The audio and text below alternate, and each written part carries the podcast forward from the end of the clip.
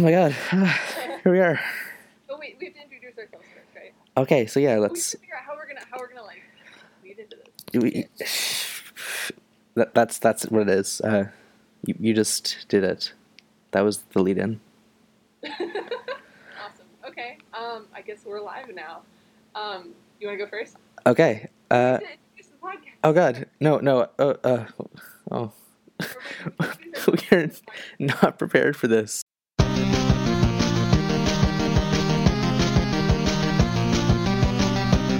Oh my god, welcome to the uh, Hamsteak podcast, a Homestuck podcast. because ham steak is a thing. It's a little joke Sometimes say when they're talking about Homestuck because it's got the same uh, same consonants. that it do. Everybody has like a tagline. We need like a thing. Like what is what is the thing of this podcast? Yeah, I was trying to figure that out because like we could explain the premise that you read it and I haven't, but Yeah. that seems long until I just said it right there where it was like five words. Um, does that make sense? Um. Yeah. I'm trying to think like um. What is it? So like, welcome to the Ham Steak Podcast, where also, I'm I'm just gonna constantly say Homestuck instead of Hamsteak by mistake. that's fine.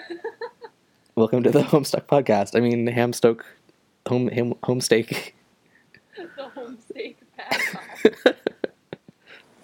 You know what? Honestly, consider the sphere of people to whom we are releasing this. I don't think this necessarily needs to be particularly polished. I think it could be an iteratively refined product, much like the work itself. oh boy, let's get into that at some point soon. Um, but Yeah. first, we should probably say a bit about ourselves. Uh, my name's Lydia, and this is Alex, hello. we're gonna we're gonna read Homestuck. We are. Okay, so if you're not familiar with Homestuck, that's totally cool, and we hope that you will read along with us. So, Homestuck is a long form multimedia webcomic by Andrew Hussie. It's posted at mspaintadventures.com. It's been going since April of 2009, and it's still not quite finished today, but it's almost done. Um, the best that I can describe the plot or the premise is that it's about some kids who play a video game, which proves to have unexpectedly dire consequences. And the story becomes very large, very convoluted. It's got a lot of self referential, paradoxical plot threads. The story itself is a parody of the text based adventure genre. Um, so the advancement through the story is written sort of like choosing commands for your player within a text based adventure. Uh, I like it, and I think it's got a lot of good things going for it. In that it's funny, it's got interesting characters, it's got really interesting female characters, and it's very interesting if you like big, huge, complicated stories. This is very satisfying in watching so many pieces coming together. So, for today's podcast, we started at the beginning of the story and we read through page 2001. That's not actually 2000 pages. Um, the 2001 is a sort of an ID number that you can paste into the end of the URL of any page in the archive and navigate to that page. So, at the start of this story, we meet John. John's our first character. It's John's 13th birthday, and he's waiting for his copy of the beta version of a game called Sburb. And the game comes in the mail, and he wants to go retrieve it, but he's trying to avoid his dad, who is obsessed with harlequins and with baking, and is going to make John eat cake, do a birthday thing. He's trying to avoid his father. And um, in the end, he unfortunately is forced to confront his dad in order to retrieve this beta game. And they strife, which is what they call confrontations in this comic. And in the end, John is able to distract him with smoke pellets and run off with the game. So, without further ado, we are going to tell you about what it was like to read it. All right, so for you folks at home, um, I, Alex, have not read Homestuck before. Um, I read the first 10 pages once upon a time and got confused because I thought it was an actual text adventure and I couldn't figure out how to equip the arms. Uh, but it is not a text adventure, it is just one click. There's only one option at all times, as far as I know. It's very a very disappointing way. I would have been disappointed, yeah, if I had thought that about this this comic, which is not at all actually a text adventure game. I mean, he does a lot. He really commits to the uh, to the formalism. Um, so yeah, so so part of the premise of Homestuck is that it is set up as though it's a text adventure game, and a lot of the tropes. Yeah, yeah, I, I saw that. I saw a lot of that. It was it was actually really cute. Like a lot of the ways it acted like one, although Yes. it wasn't. Um, but we'll get into that afterwards. So, Yes. Lydia, you have read Homestuck. Yes. You, um, are you so up to I- date? Are you up to date on Homestuck? No. So I I identify as an ex because I used to be hella into this. Are we are we allowed to swear on this podcast? Now we are. Okay. Um, oh well, I mean like I think a, I think a mild swear is fine. Really into this fucking comic. Um, in now a major swear. Yeah. So I what is it? I'm now in my last year of college. So oh my god. uh, was four years ago now. Um, I got hella dumped in October of 2011, Oh. and my friend showed me the like big major flash that broke new grounds and broke the site and like sort of broke the internet. Oh, was that Um, Cas- Cascadia? yeah, Cascade. Um, so my friend showed me Cascade, and uh, and like they'd been talking about the comic for a while, and then he showed me Cascade, and I was like, "How did you get?" Because I had seen like the first couple pages of this comic years ago, Mhm. and then I saw Cascade, and I was like, "How do you get from a young man stands in his bedroom to this? Like, I need to know." Um, and so I that is cool. having been hella dumped, was pretty down to just sort of drown myself in media. hmm Caught up to um, Cascade in a week. Oh my and god. sat, I believe that was during the sort of agonizing pause after Cascade when we were waiting for the updates to resume again. hmm And uh, I kept up to date through for the next like year or so, so tr- through like 2013 sometime. All right. Um, and then I started to have like, you know, just not care about it as much, and the updates got more spread out and whatever.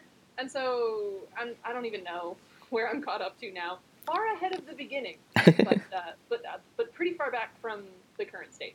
Cool. Um, so at some point we will be exploring this together. If we ever get that far. Which we will- gotta talk about that actually, because I kind of feel like I should read ahead of you just to maintain the dynamic. I'm not sure if we should do that or just let this evolve. Well, I, I feel like by the time we get to that point, we can figure it out. yeah, um, that's true. Burn that bridge when we That'll get to it. Okay. that'll that'll be a long way away. Yeah. Are we gonna? Are we gonna give like our like internet like Let's get let's let's get to that bridge later. Well, okay, we'll burn that bridge later. Okay, so, Alex, do you want to talk about the process of finding your way to the first page and, and what you thought upon starting to read it? I just went to mspaintadventures.com and the first page was right there on the top. Oh, On- wait, it starts. Oh, right, you can just start reading from the beginning right there. I had totally forgotten that. Um, but also the archive tab is like right on the top of the Does it? What does page. the archive tab take you to? It, take, it just takes you to a list of the MS Paint adventures with home, okay. with Homestuck at the very top. I don't think that was always there. I think when I started, you had to know to click on log.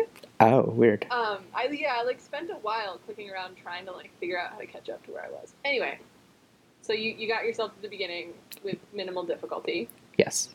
Cool. Um, all right, so yeah, that here's the first page of Homestuck right in front of us. If you're following along at home, um, you see a little boy with a shirt and no arms. He's not a little boy. He's a young man. He's a 13 year old. He's 13 as of today. So okay, all right. Here's my first question: Mhm. uh, Is the the fact that he doesn't have a name yet a joke, or is that actually a, a literal thing that he has, does not have a name until his 13th birthday? Because his online friends seem to know his name is John. Yeah, it's a. I think that is a narrative conceit Okay. or a metatextual conceit to sort of remind you that this is supposed to be a text adventure. Okay. Gotcha. And then we uh, we as readers try to call him Zoosmell Pooplord. So yeah, so that's um I assume like I know I know a bit of the history of Homestuck and I know that it started off like the other MS Paint adventures as kind of a user submitted uh actual text adventure. Um, but eventually it just got too unwieldy and uh, Andrew Hussie did not let them choose things anymore. Right. Yeah, I believe that that switch took place. I'm completely guessing here, but I believe the switch took place around Act Two. Um, and like since then, he kind of keeps his finger on the pulse of the fandom, Mhm. um, or he, he did for a for a while after that. I think by this point, no, he still makes shout outs to the fandom quite often. Um, but it's a lot more general. It's more like he will just parody the fandom Mm. often Cool. Okay. through plot devices. Okay, so yeah, so it, but at this point, every like, um, every like uh, action was chosen from a poll that he would post alongside the image. Right. Okay. Cool. Yeah. All right, and so uh, he has a poster uh, on his door behind him for a Sburb beta, and I know that that is the, kind of the game that uh, Homestuck centers around. Yes. Um, but also, it reminds me of uh, there was like a, a Sims spin-off named like the Burbs or something.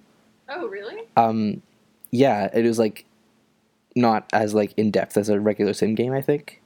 But um, all I know, all I remember is that the uh, cover art uh, had the black eyed peas in sim form, God, and they that was they were the Burbs. what? No, I hate it. I hate. or maybe or maybe it was now. maybe it was Urbz because they were urban, which is Oh, gross. That's worse. Yeah, um, I forget which one it is. Either one is bad. Yeah. Yeah. Okay. Um, all right. So we're messing around in our room. My first note has to do with removing the cake from the magic chest. Oh, you're that's far. I have like the first few pages. I have several notes. Oh, please, just like do your notes. Then. Okay, Go so- Tell me what you. First thing I first thing I wrote down is here we are dot dot dot, uh, just kind of in a in a tender way. Kind of really excited to start this adventure. Hell yeah. Um, second thing I had written down was that the animation here is real cute. Um, John Egbert here, he's a handsome lad. His happy little eyebrows. We uh, Love it. where, where are the eyebrows? Uh, on the first page, I don't see any eyebrows. On the when you name him John Egbert. Oh, yeah. Um, his uh, his little like scrunchy face when he does the wrong thing is really cute as well. Yes. Um, and then, yeah, I said that I was uh, pretty uh, pretty impressed by uh, Zoosmell Pooplord. It was really really mature, and I'm looking forward to this caliber of humor in the future. I love Zoosmell Pooplord. yes, I love the, entire like. Every time I go back and, and like start to reread this, I'm like just reminded that the whole reason that like I, I don't know a lot of people say that like the beginning of Homestuck is just desperately boring and they hate it. I love it. It's so like ob- abstruse and like whimsically stupid. it is it, it's very whimsical. Um, so yeah, so on the next page, where on so on page four, if you're following along at home, uh, we see the full kind of isometric view is, of his room. Wait, wait, wait. Okay, can I stop you right there? Sure. So page numbers um, are a lot more helpful if you give them in terms of the number that is in the URL, Yes. because otherwise it's really hard to keep track of what page. Right. What what I say what I mean when I say page four is the uh, digit ending in four Oh, okay. uh, after the URL. Like Okay. I don't think there's actually page numbers on the screen. There aren't. Uh, yeah, I'm talking about the URL. Okay. I liked um, the a number of cakes are scattered around your room. I felt like that was a really uh, cute bit of text and drawing. Whimsical, absurdist. You know, you get a number of cakes scattered around your room on your birthday. That was cute. Um, and then I also I kind of took note of all the things in his room, but uh, those actually all got explored on their own later. So quickly retrieve arms from drawer. So yeah, that's where I got lost. um, before. lost? Not lost, but I was like, I was for a while. I think I tried to click the drawer. Oh. oh, Um, that's where you originally got lost. yeah, Yeah, that was like several years ago. Ah. Ah, yeah. There's nothing, honestly, the feeling of like being stuck in a game when like you know that the solution should be very simple. Yeah. Um, like you were. How long were you stuck uh, with Toriel? Um. Oh god. Oh, so the game Undertale, which everybody should play, even though I'm not done with it. Mhm. Um, everyone should play it. And um, I was playing through the little like tutorial level in the beginning where to- the, this character Toriel is just like leaving, leading you through her little like, essentially like intro level that she's built herself. These little like puzzles that you can practice solving. mhm. And we get to something, and it's like, oh, here's a tough one. Like, let's see if you can figure it out yourself. And I know from the tone of the game that it's like supposed to be like the joke is that it's like just pedantically easy. mhm. And I could not figure it out. I think I spent like 30 minutes between like like toddling back and forth in the game, trying to interpret everything, you know, the like four screens that I've seen already, and like angrily Googling and like posting calls for help on all of my social media platforms. So it's just like, there's no way that I'm this dumb. Come on. Like, I'm not good at games, but I'm not this dumb. and then finally, I watched like a walkthrough, and the solution is you just stand there for a second, and she takes you through it. yeah. Yeah. It was. Uh. It was good. Good to hear. Um. It's It's okay though. Um. The actual like the demo. Um. For Undertale, which I only played like half an hour before it came out, because uh, someone was like, "Hey, it takes half an hour to play the demo. You should play that until it comes out." And then I did, and then I bought it immediately. Um, but that, like the very first screen where you uh, fall down the hole, uh, the tile set is a bit different in the demo from what it was in the um, in the game. So the path to the right wasn't as clear. So I, I was stuck in the first room. I couldn't. I didn't realize I had to go to the right. Oh my god. Uh, but it's fine because it's a good game and you should all play it. And also, it has uh, ties to Homestuck, so it is fine that we're talking about it. oh yeah, that's true. Okay, so the tie is what it's made by. It's made by Toby Fox, who did a lot of music for Homestuck. Yes. Uh, and there's actually a song in the game, Megalovania, which was originally wait, no, it was originally part of uh, like a ROM hack that he did, um, like a game, like a SNES game hack. Um, but then he made a different version for Homestuck, and then he made a third version for Undertale. So that is his like signature track, and it's very good. Nice. Yeah. So yeah, that's our little uh, Undertale spiel. Go Yeah. buy Undertale. Back to this magic chest.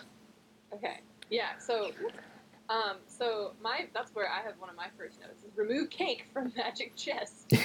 Um, and the only note I actually have is that I had forgotten how. So like in the beginning, um, it's a little confusing the the way that they switch vantage points back and forth, and you don't notice it unless you're sort of looking for it. But um, like they switch the actions switch between like John colon something to just like you do something, and it's like weird how they have you messing with John. oh yeah. Because that like that like does not pers- that's not really a spoiler like that does not persist. Okay.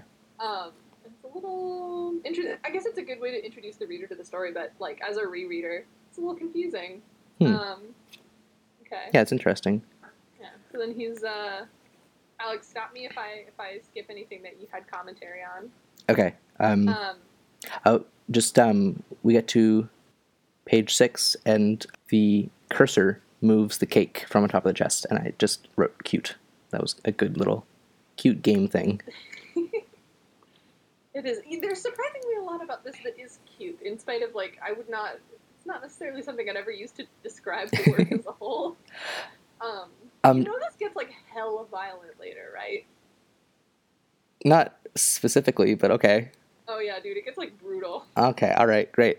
Um, but no, yeah, all these little like game design thingies. I've been thinking a lot about game design lately, a lot of because I've been playing Undertale, which has a lot of game design jokes. Um, and I just like noticed these little things, like the cursor and these, like on the next page, put the captchalogue in the Sylladex. Just those words, very funny. Yeah, the introdu- the introduction of all the the jargon is very Yeah, You catalog them in your Sylladex. You have no idea what that actually means, though. Yeah, it was cute. Um, so then he takes the smoke pellets out of his chest. We don't have to. I, we should, probably shouldn't go into this much detail about. Page by page The action. Yeah, but I just wanted to say, um, now that like he's going to talk about his um data structure for his Sylladex or something, um, and that that is where I actually stopped, um, because it got to like a wall of text about data structures, and I was sixteen, and I was like, I do not have time to read this, so I stopped. Oh. The data structures just put you off too badly. Dude, data structures are off putting as all hell. It's really okay. So it's really funny for me to be going back and reading this because I initially read it in high school when I was like, I think I'm gonna go to school and study anthropology. And like, what I've ended up studying is a mixture of like cognitive psychology and computer science. Mhm. And so like now it's like data structures. It's like, oh I actually know that. Like I get the programming jokes now. Like, amount, it's a lot funnier once you've like actually suffered through a programming class. I'm it's sure. funny because, like, we don't we don't see that come back later. Oh no! Oh, that's too bad. Yeah, the like John like this the whole like deal where John is like a baby hacker like I think gets dropped pretty quickly. Oh, All no. them have like a trillion interests that then get dropped. Oh no, But that's so sad. yeah, the work breeds, the work evolves.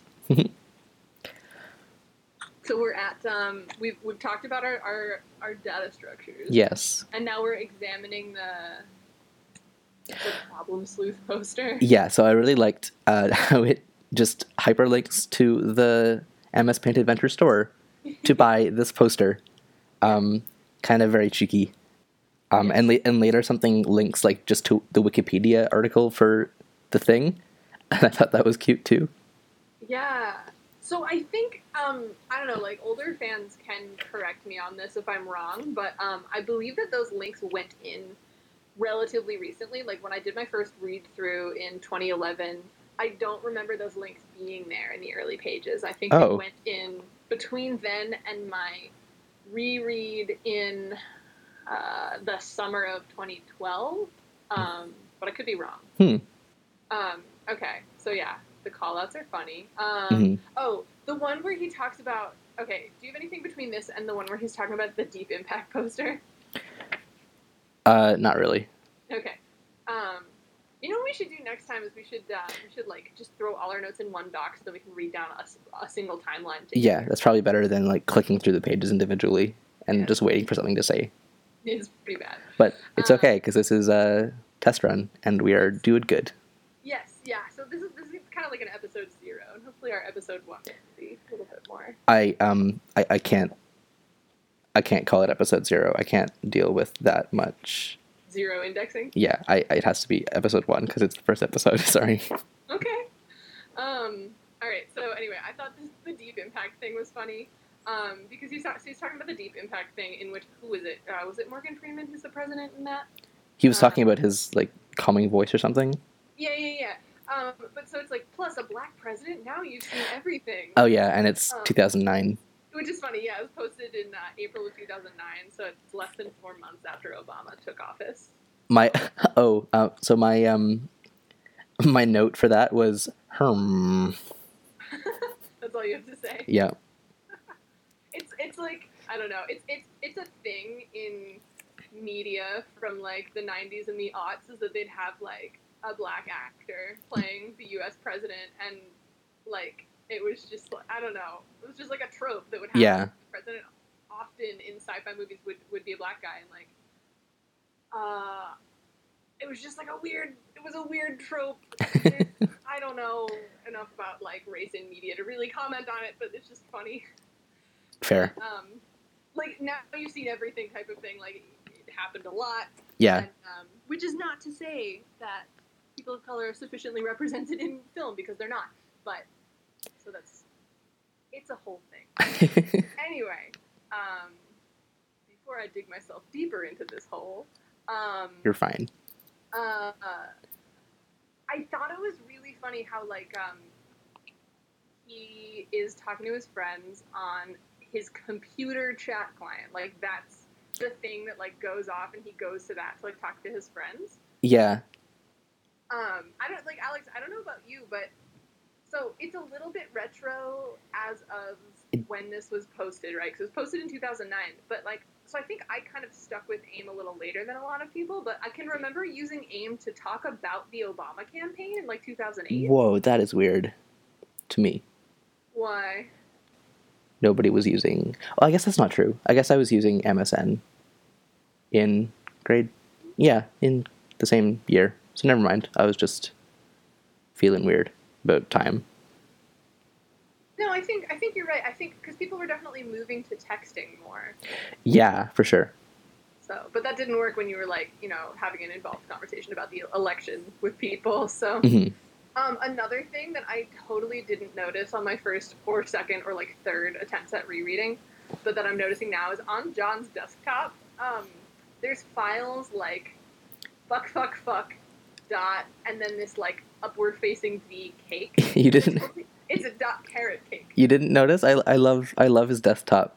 It's yeah, it's a dot carrot cake, and then um, ah dot tilde app and tilde plus app or tilde death, hmm um, which That's- will actually get commented on Oh dang. much later. I think maybe thousands of pages later. Till till death. That yeah, I didn't notice that. That's very yeah, it's a it's a programming language that I don't really know if it's a spoiler to talk about it. So okay. Well then we won't. But then we won't. it Um. has to do with, with it, it executes when things end, like infinite looping and like weird stuff. Okay. Um. Anyway, Um. Just something from a couple pages back. Um. He talked about the Nick Cage poster above his bed. oh god, Um. And I just like that he has a shirtless Nicolas Cage over his bed. That's just something Yeah. something I want to appreciate. he values Nicolas Cage. He's like, But yeah, I like that his his interest is terrible movies, and he just has posters all over. he's like, this kid is way more interesting than I was at age thirteen. Yeah, he's uh he's got some character for sure. Hell yeah. Um, okay, so um, a couple pages after we see John's desktop, we see the first chat log of the story, which is important because Mhm. a lot of the story is told through chat logs, Yeah, that's that's something that I definitely know about Homestuck. which um, is good. It's interesting to me that you picked that up about Homestuck.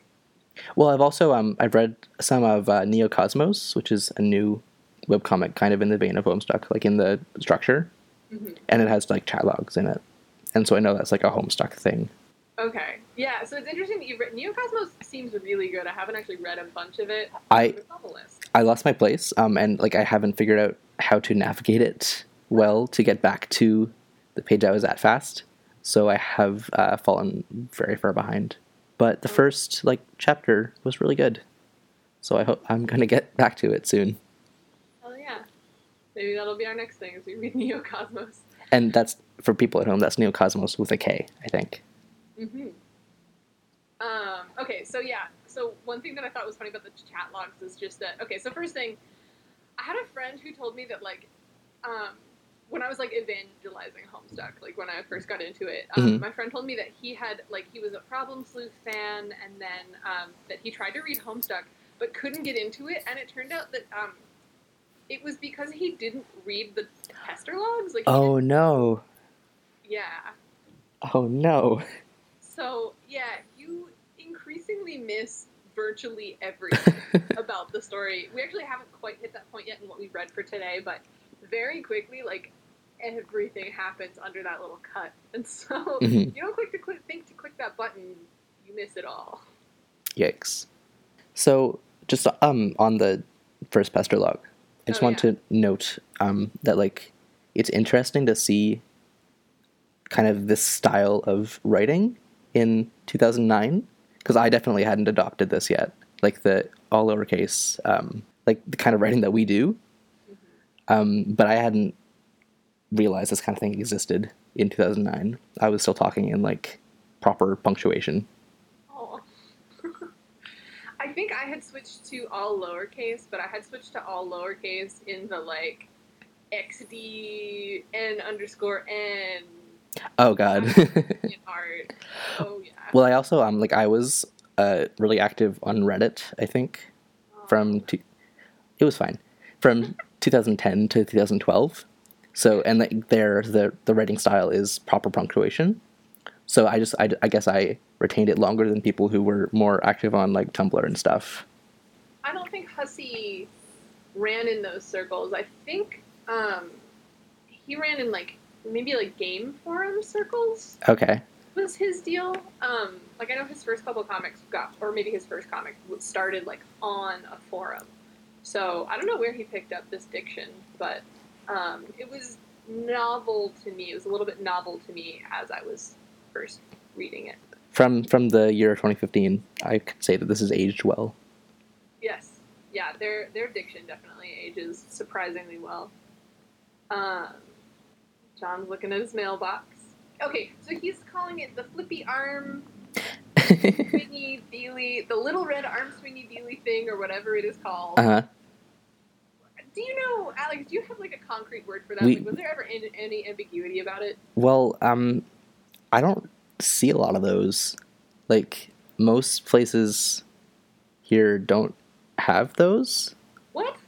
Yeah. Like we like our mailboxes are usually like on our door, like beside the beside the door, or like just a flap in the door, or in like a lot of places they're communal mailboxes like on the corner. Okay.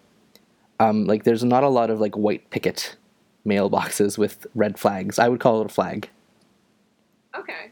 Yeah, we, we always called it a flag too. Okay, I guess now is a good time to specify that um, I'm American. I was born and raised in New Jersey. Mhm. and Alex, where are you from? I am from Canada. I am from uh, Ontario, although right now I'm living in Nova Scotia, which is uh, on the east coast for those who don't know.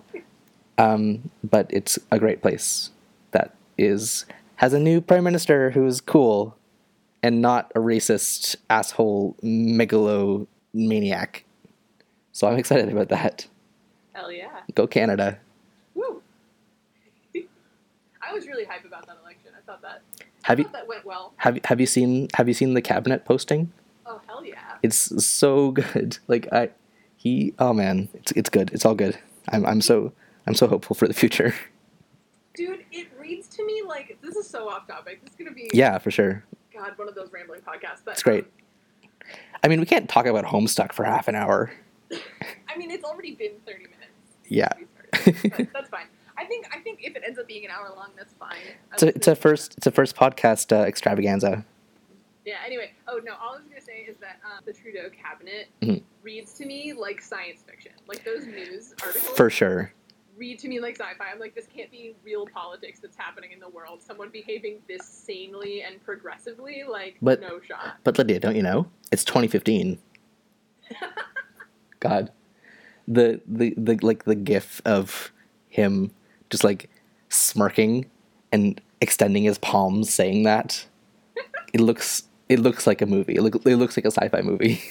It does. It doesn't help that he's like beautiful. He's like beautiful enough that like you wouldn't need to cast like if you cast like an actual like famous actor person to like play him, you wouldn't be like he's too beautiful. That's not anything like the real person. Okay, we. I'm sorry. We really need to bring this back. Sure. Bring this back. I'm sorry. I'm still reading my note about plus a black president.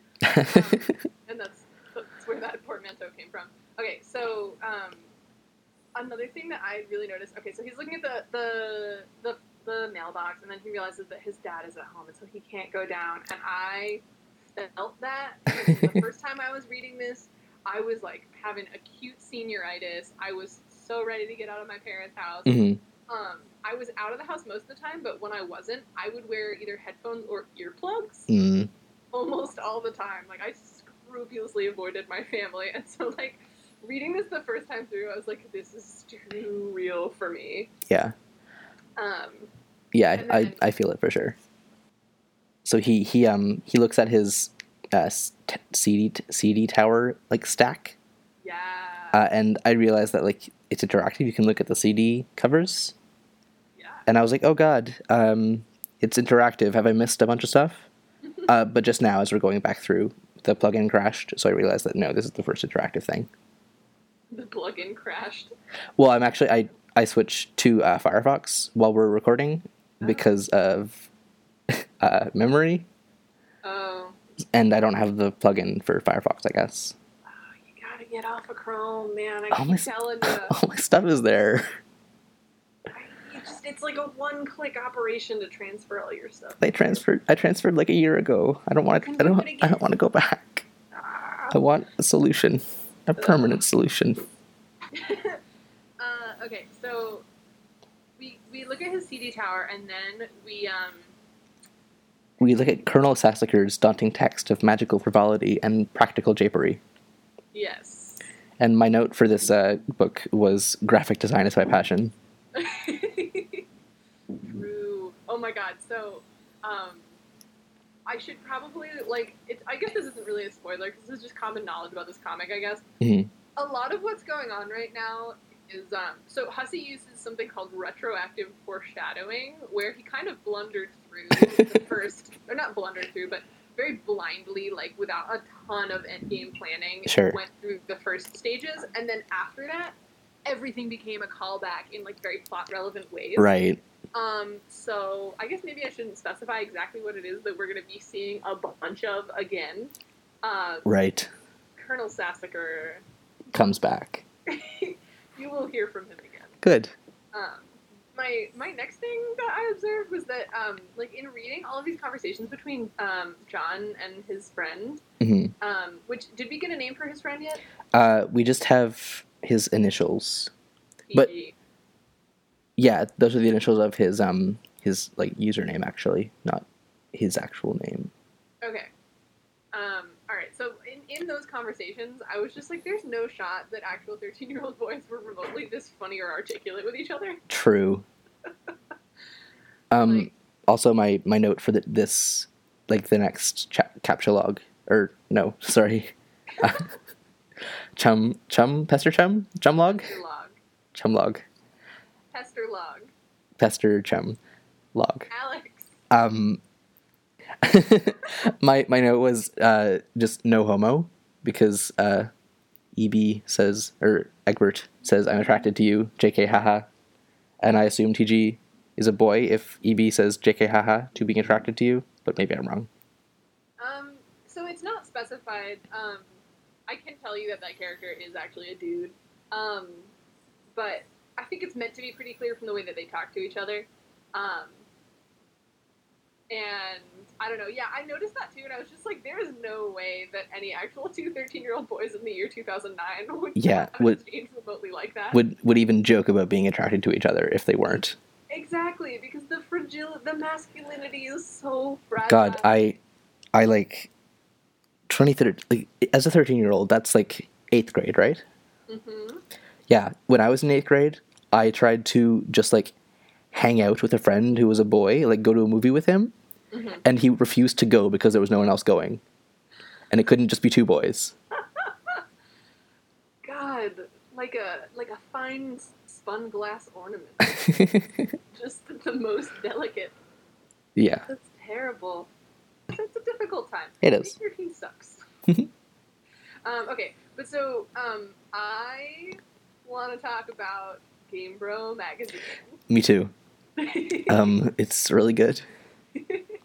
I would ironically subscribe the hell out of this. I love that it's made of mostly asbestos. yes, we find out later on that it's made of like what is it, thirty percent, forty percent recycled asbestos. Yep. Big ups to Mother Earth, yo. um, Dennis was bro in the bro. yeah, the bro notes. Dennis was so wasted. Ha ha. I mean, damn. Yeah, so I Like, so uh, like it, that caught my eye before I actually read the story. Mhm. So I thought it was just like a non sequitur, oh, but then it was actually like the story was about Dennis going to the hospital. yeah, so it was less funny in retrospect. yeah. It's just funny to me how much the bro jokes actually hold up because, like, Yeah, culture like they read as like pertinent today Yeah. though, like it's been six years time is meaningless. Time is meaningless except for this poster of michael cera which i just thought was funny because that is a tiny infant baby michael cera Is that actually Michael Cera? I couldn't tell. i'm pretty sure it is michael cera like the i'm pretty sure the joke is that it definitely is michael cera um Yeah, I think like a tiny infant baby I think you're right. Michael Cera. Although I'm not sure it's even like a contemporary picture of him to 2009. Mm-hmm. I think it's just actually baby Michael Cera. Um, my only note for so uh, as you're reading along, we have exited the room. We are in a hallway. There's a, Mm. a poster of Michael Cera and a poster of a clown or a jester. Um, and my only note for this was Good House. it's a very good house. Dude. John's house is banging. Yeah, and as I go down, as we go downstairs on the next page, we see even more Good House. Yeah, he's got all kinds of colorful Harlequin pictures. There's an aroma of baking. Yeah, and yeah, the um the hyperlink to Wikipedia is for Betty Crocker. hmm It's really good. So uh, John's dad is obsessed with Harlequins. Um, obviously, is that is Yep. that correct? Yeah. He's got little statuettes. He's got posters. Um, It's very specific. yes, Not not clowns, Harlequin. yes. He'll he'll get upset. And so when John tosses the Game Bro into the fire, um, the fire intensifies. like the the animation of the fire gets really really fast.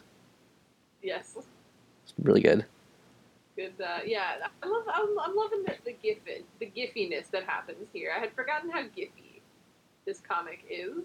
hmm Um, I also think it's interesting that like the playback rate of these gifs has a lot to do with how the story reads because I read this was sort of between two browsers and um, some of the gifs were like jacked up in one but not in the other, hmm and uh, it influenced a lot of the gags like detrimentally, which is unfortunate. they're like they're like old images at this point. It kind of makes sense. that They're cool. Yeah, I guess. Although, well, do gifs degrade, or I I don't don't? think they degrade. I just think the way that um, browsers render them has like changed over time, like the, the file standards. Right. um, like the implied file standards. Oh, I also want to talk about um, this misattributed quote. So we get a lot of these in the beginning, and then they kind of taper off. Yeah, I Um, saw a bunch of those. The moon's an errant thief, and her pale fire she snatches from the sun. so, um, it's it's like funny to me that they attribute that to Mark Twain because Mark Twain did a bunch of like janky stories about like the American South. yeah, Um, I don't know. yeah, I, I know, I know of Mark Twain, but we didn't actually. I don't think we read anything of his.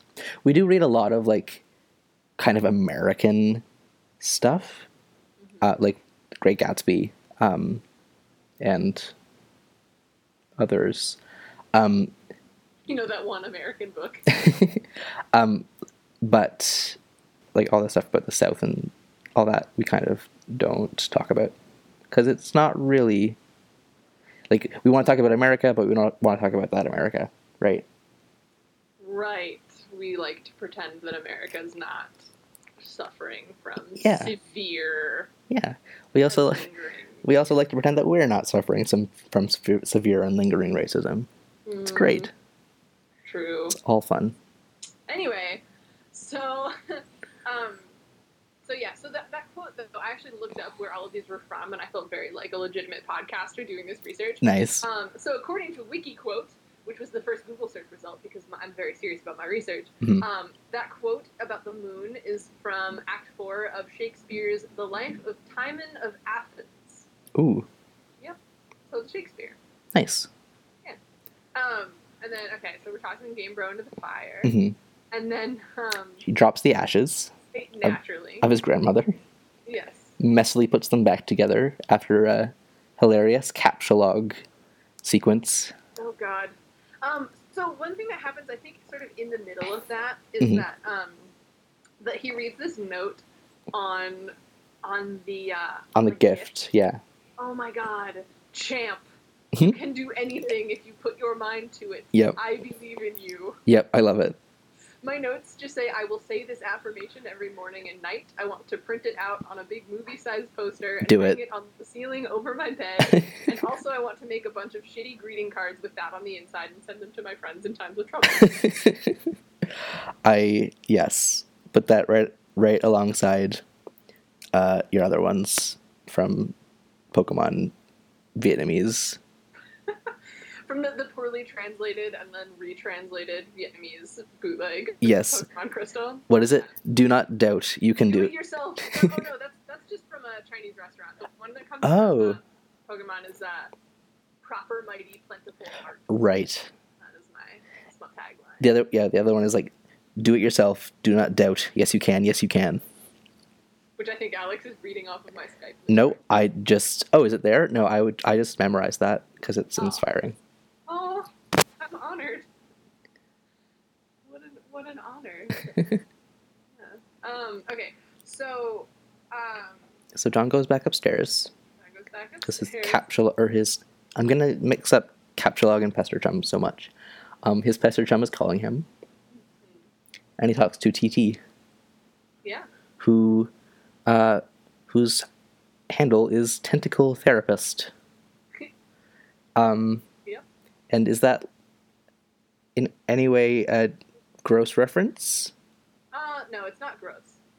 There are tentacles involved, um, but not in a in a like gross or inappropriate way. Okay. Um, That's good to know. yeah. I don't want to tell you the actual sense in which they're involved because I, I kind of love it. Um, I don't want to see what your what your genuine reaction is to it. Okay. Um, okay.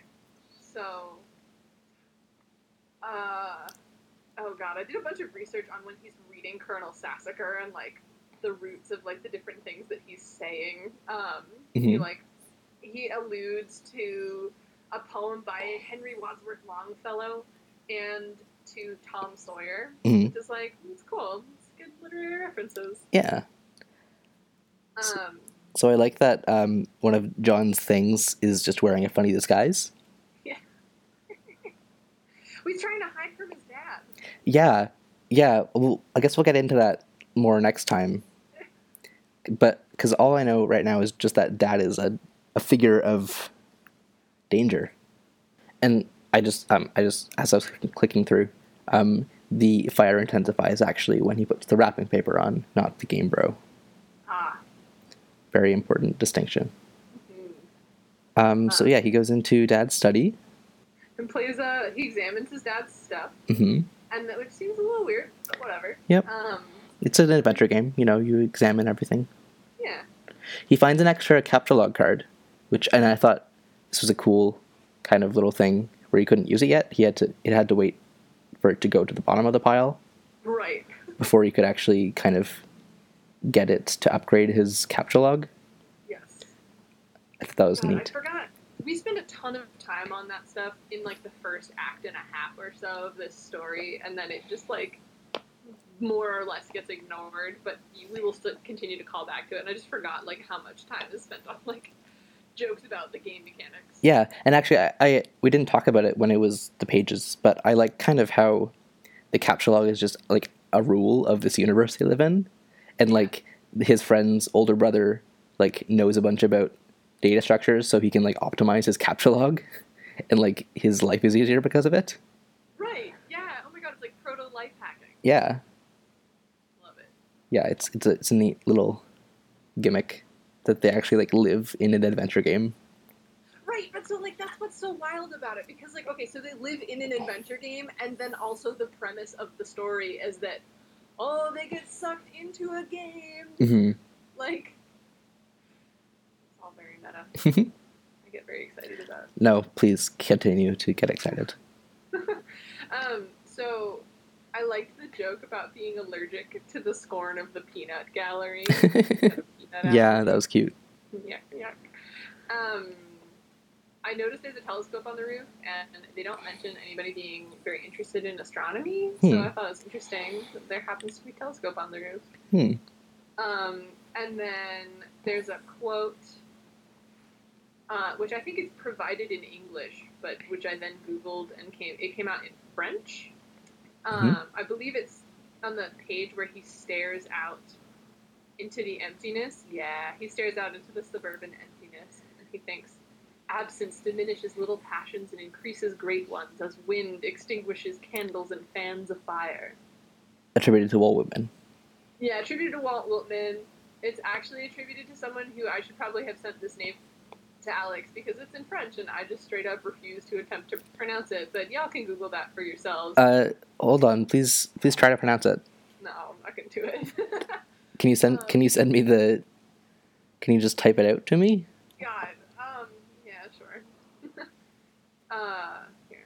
That guy. Oh yeah, François de la Rochefoucauld. Oh yeah, whatever. Sure, no problem. Oh, sorry, It's okay. So Maxi- So, sorry. What? sorry. Oh, oh, I think his first name is Maxim. Sure. because it's after a comma. Because that makes sense. Well, you know, attribution. Right. Whitman Walt. Oh yeah.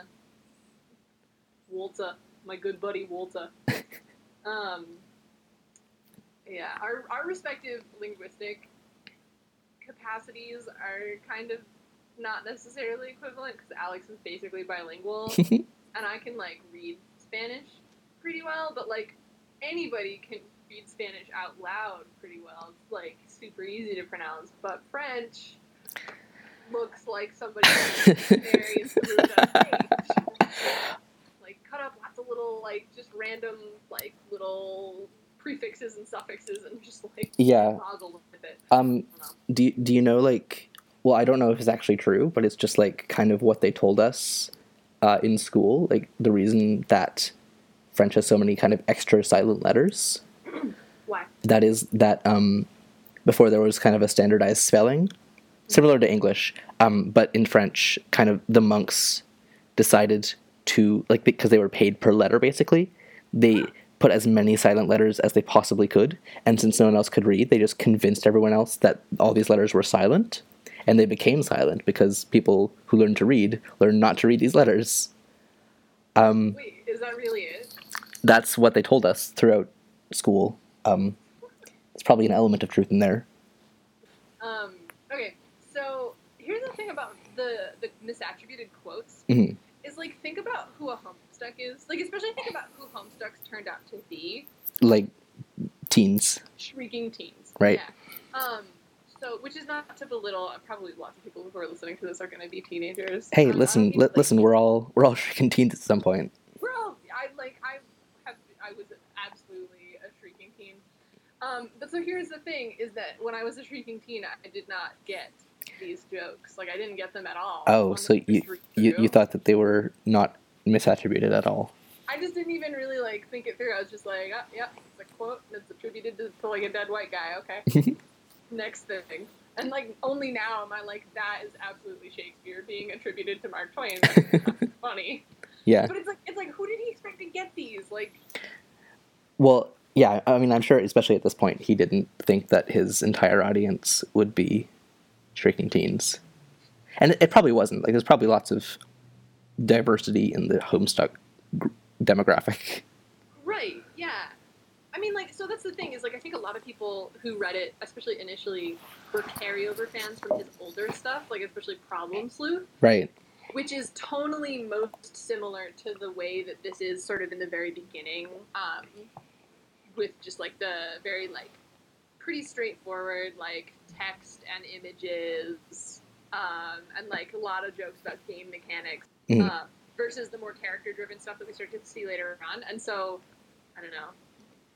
It's just interesting to see the audience that he seems to be writing for. Cool. Yeah, for sure.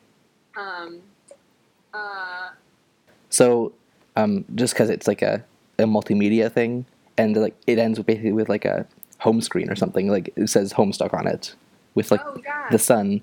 That's kind of like the the intro is done, the cold open is done. There's the home, like the splash page, yeah. and like he's looking out at this like empty suburban space, and like he's seen like is he stuck at home? Like can he not leave that lot? Like because it seems like he lives entirely in this house, or something. I mean, like he goes to school. That's like very authentic to my experience of living in suburbia. Mhm. Um, especially like because everything is so spread out. Like if you happen to know someone in your neighborhood, maybe you can walk to their house. But mostly, like you can't walk anywhere. Right. hard to bike places. Like you basically are stuck. You're trapped unless your parent drives you somewhere or you're like going to school. Like Okay. I just felt acutely trapped. A So- lot. So like the the world map doesn't like end at the end of his driveway. No, Okay. He's not at all. okay. Cool. Uh, although gotta spawn. Gotta spawn in a dad. Gotta get that car to load. Yeah. um. Okay. So then I think we after this, he goes back inside and Mhm. he's uh he's gonna. You have no other choice. You are going in. Yeah. So we get John. We get our first enter. So the thing about entering, um, this is page 1988 001988. If you're following along at home, um, we get S. John enter, and the S means there's sound. Yeah, the S is like it's a multimedia thing.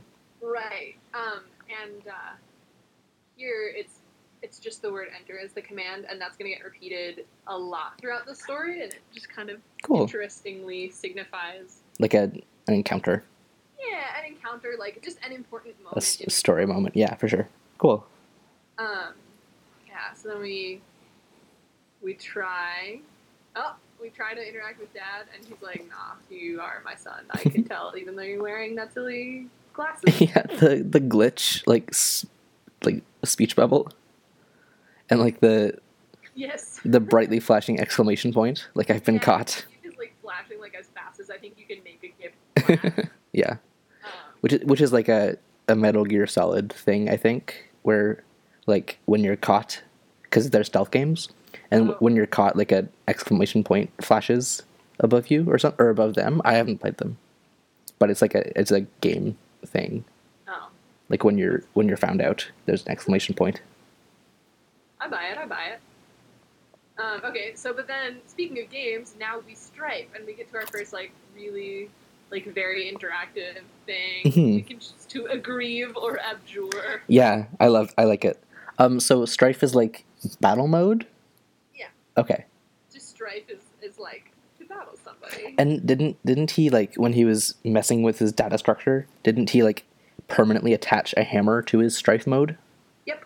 And I I remember thinking then like, well, it's better like a, a hammer is a decent thing. Like if you have to like put a household object in your battle mode, I guess a hammer is like better than like a pencil. hmm So he uh, he messed up kind of, but in a good way. Yeah, he did all right. He, it's just it's really funny because they really do follow through with that. He only can fight with His hammer. That's good. the entire rest. It's not necessarily just that hammer. It's just Okay. He can only fight with a with a hammer. That's cool. I like that. Uh, you get some pretty dope hammers around actually. Um, but we'll get into that later. Um, Nice. yeah, so we're strifing, we're grieving, we're abjuring, and then Then you can- don't actually. There's no way to like win or lose that fight. It just kind of keeps going. Yeah, and you And can't then- you can't abscond. Yeah. then you get the option to, oh, you cannot abscond. Mm-hmm. Um, so then we have to equip our disguise. and I just like, I love the vocabulary here. Yeah. It's, it's like, I'm just like, aegis, aegis is a noun which means the protection, backing, or support of a particular person or organization. So he's Nice. like, he's like almost misusing it here, but not quite. Cool. There's a there's a new Pokemon like in the newest generation named well I thought it was Aegislash, but I guess it's Aegislash, which is like a shield with two swords crossed behind it. Oh, you're really running out of ideas, aren't they? No, it's really cool. There's always been object Pokemon. It's fine. The, like the the first the first evolution is just a sword, and then there's two swords called Doublade. Um, and then its final evolution is a shield with two swords, Good. and it's great. I love it. Good. It's a I don't know. I so I mostly missed the Pokemon craze. Uh-huh. I like was obsessed with the for our for our listeners at home. I was obsessed with the cartoon for a while, Mhm. and I was obsessed with the trading card game. Mhm. But I was not allowed to have video games, and so I never got to play it. I wasn't allowed to have video games either. Um, but like every every time I could possibly borrow someone's copy of Pokemon, I would. Like I had a cousin who came into town a couple times a year, and he had two copies of Pokemon Gold. So he would lend me one, and like I, my save file stayed there because he had two copies. So I could like pick up six months later, and it was great. I didn't get very far, but because I was like six. Um, but it was great, and so I have really good memories of that game. Nice. Now I've played through a lot of Pokemon games, and I'm very happy about it. I'm glad that project of yours has worked out well. um, okay, so we have another misattributed quote here Good. um, coming up, which is when two great forces oppose each other, the victory will go to the one that knows how to yield. and it was attributed to Oscar Wilde. And again, like I was like, that's a dead white guy. name. hmm That quote is fine. No, the quote is from the Tao Te Ching. Oh my god. Yeah. Not Oscar Wilde. Nope. It, it's like about as far from Oscar Wilde as you could possibly get. Um, so, again, like, who does he expect to get these? Like, I had to Google it. Um, and then finally, so where we stopped, um, we, we threw our smoke pellets, and Yeah. we, by I mean, like, we, the player, and John, yes. Sassacre, you beautiful bastard, um, sets off our smoke pellets, and we can flee, and you, you mean abscond. we can abscond, excuse me. Um, abscond the hell out of there. And we stop. You, we got this verbatim. Yeah. The kitchen. Yeah. And that's where we stopped reading this week. And I have read this, like, I've read this part of Homestuck like four times. Mm. And even still, I was just like, but, but we don't know what the verb is yet. Like, I, the suspense was like, oh, I need to keep reading it. Oh man. I don't know. Alex, what was your experience? Um, a, a lot of confusion, but like happy confusion. Um, and then yeah, I was like, I was very into the kind of the cute game mechanic stuff. Um, and a lot of the animation is really cute. I think it's really cute so far, which apparently doesn't last that long with violence and stuff. But it can be cute. It can be cute and violent at the same time. Yeah, it, is. It's sort of by turns cute and violent. I would say. Yeah, like I, I like like on this page I'm stopped at, the disguise is just kind of plopping out of the Sylladex into the onto the floor. That's it's a cute animation. Yeah, I. It's really funny the amount of people, the amount of like Homestuck fans and haters alike, who are just like the entire like first like four acts of this story are stupid, especially the first act. It's so boring and whatever. Like, no, it's silly and ridiculous. Like, yeah, it's on, come on, yeah learn to laugh. yeah.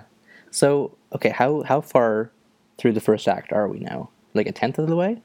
Let me view oldest to newest. Have you actually looked at the log page? Nope. Oh gosh. Should I? Um, I think you will find it enlightening. Don't like squint too hard at the, the names of anything. Um. Well, I mean, what I like what I've seen is like on on the front page. There's like the list of latest pages. A6, A6, Act 5. Yeah, and like I'm like I don't know how to parse that yet. Yeah. It's just interesting to, if you like just go, go to the log and then go view oldest to newest and then scroll down and look at how quickly the visited links become unvisited links hmm and how long that list of unvisited links goes on. Yikes. and yeah, I don't know. I think it's entertaining. It's it's a lot of pages. Um, so let me try and find um, Act Two. Oh my And god. Act One. Oh my god, it's so long. It's, it's long. Why, why did I look? Yeah. Why did I look? Um, so it looks like we're a little less than halfway Mm. done with Act One. So I think if we, but the next the next half is a little bit more um, Pesterlog heavy. Okay. So there's a little more text. Um, but I also think that like maybe our approach is going to change a little bit. We're going to be doing a, le- a lot less page by page commentary and a little bit more Yeah. overarching summary. Um, and so I think that for next week we're going to read through the end of Act One. Also, I just really I forgot how cool the Flash is that ends Act One, Nice. and I really want to watch it. Cool. So uh, we're gonna do that. So just for kind of context, um, how far along is Cascade? Uh, oh my gosh. Um, so Cascade happens. I want to say three years later. I believe it happened in 2012. Mm-hmm. Um, Cascade. Yeah. Oh no, excuse me. It happened in October of 2011. Okay. Um, right. Because it was the year before I graduated. So four years ago. God, don't remind me. Um, yeah, so we are four years and about. Um, let me look at the, the actual page number. So that's page 6009, Hmm. and we just read page 2000. So we have about 4,000 pages to go. How how does the how do how do the numbers work? Why does it start at like nineteen something? Is that like all the pages of the previous? Yeah, Comics? All the pages of his previous three. Okay, comics. I see. So I see. mean, that should also t- give you some perspective. Like, Problem Sleuth is not short, yeah, and this is way longer than Problem Sleuth. yeah. Um, but yeah, we, so we have about four thousand pages to go. But do consider that plenty of those pages are just like an image and like a line of text. Right. Yeah. So, but plenty of them are also, you know, multi-page pester logs. So maybe it balances out. we'll get there eventually. I find it a quick read. Um, so Homestuck. yeah, That's a quick read. No problem. It's, I read it in a week. It was about all I did that week. Did it in a week. Sounds great. yeah, I'm looking forward to it. So yeah, I, I think think we'll finish Act One um, for For next episode. week. The next So- episode. I don't know if it's going to be next week. Oh, that's true. I keep saying next week. I, yeah, I'm actually going to be at a conference. Yeah, that's right. I was I was thinking like, how are you gonna fit that in? Oh, it's. I mean, it's fine. It's reading Homestuck. It's not like psycho. I'm gonna be like all jet lagged, like, overwhelmed and stuff. So I'm probably actually gonna be like my intellectual comfort food. to get me nice, week. Nice. Um, So wait, do you want to talk about your conference a bit? Like, we don't have to put this in, but I'm I'm interested. Um, okay, so um, so I study human computer. That was a weird way to say it. Computer. Um, I study human computer interaction, Mhm. um, which is this like interesting field, sort of at the intersection of like cognitive psychology and ergonomics and uh, computer science and like uh, more sort of industry influenced disciplines of design and stuff like that. Mhm. And um, my like senior capstone project and hopefully what I ultimately end up doing for my PhD, um, provided that I get into grad school, which let's not talk about that, is um, uh, looking at ways that basically like children and, and adult learners interact with technology that they use for learning. And so um, my research looks at a bunch of different modalities like speaking and um, like your eye gaze and all different kinds of things. So the conference um, is super relevant to that because it's all different. It's a conference on multimodal. Sorry, I'm really bad at answering questions in a straightforward manner. Um, but it is the conference on multimodal interaction, um, and so it's all kinds of stuff from like gesture interaction to Oh my like, God. you know ways that people shake things, to like you know how can we assess people's mood from just the way that they click on stuff. Like Oh my god. it's super interesting. Like there's there's someone Yeah. there who, who studies how we can assess when people's mind are wandering, when people's minds are wandering by measuring the like rate of their blinking. It's like oh my god. ah, it's awesome. It's like a little bit it's a little bit like machines are taking over the world, but once you get past that, it's like Mhm. super chill. Nice. That's really cool. I am so enamored with your science career. Oh, thank you. It's very exciting to be a a, a spectator of. I hope so. I hope that it continues to provide lots of entertaining content. Um, yeah, cool. What are, what are you up to this week, Alex?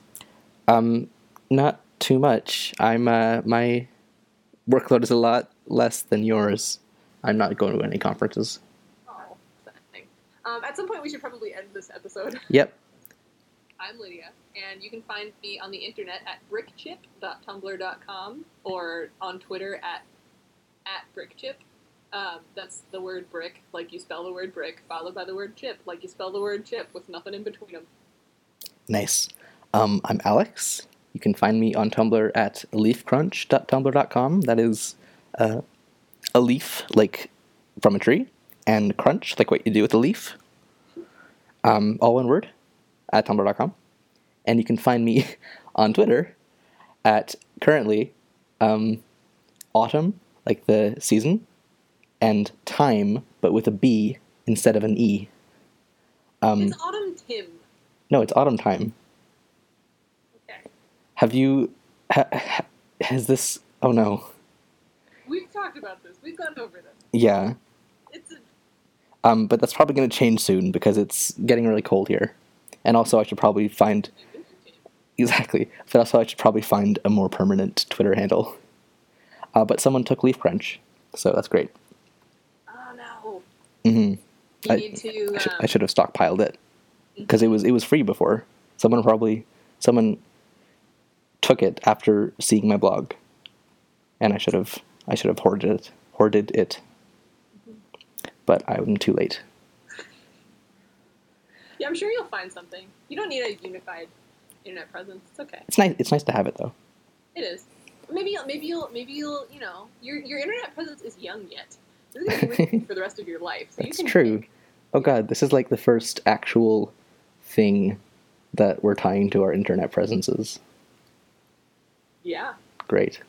Um, okay, so thank you for listening to this first episode of the Hamsteak Podcast. If you'd like to get in touch with us, you can check out hamsteakpodcast.tumblr.com, all one word. Or you can reach out to us on Twitter where we are at Hamsteak Podcast. Or you can email us at hamsteakpodcast at gmail.com. And we would love to hear from you. Um, and we also, for now, will be posting our updates on hamsteakpodcast.tumblr.com. Yes, or uh, if you want to subscribe to us on SoundCloud, I don't know who does that, but uh, that's where it'll be hosted for the time being. Uh, but you can also just listen to those directly on Tumblr. We're still sort of hammering out our update schedule, but you can look forward to our next episode to come out two weeks from now. So that's Monday, November 23rd. We hope to hear from you. From you. Thank you for listening. Thank you for listening. Goodbye.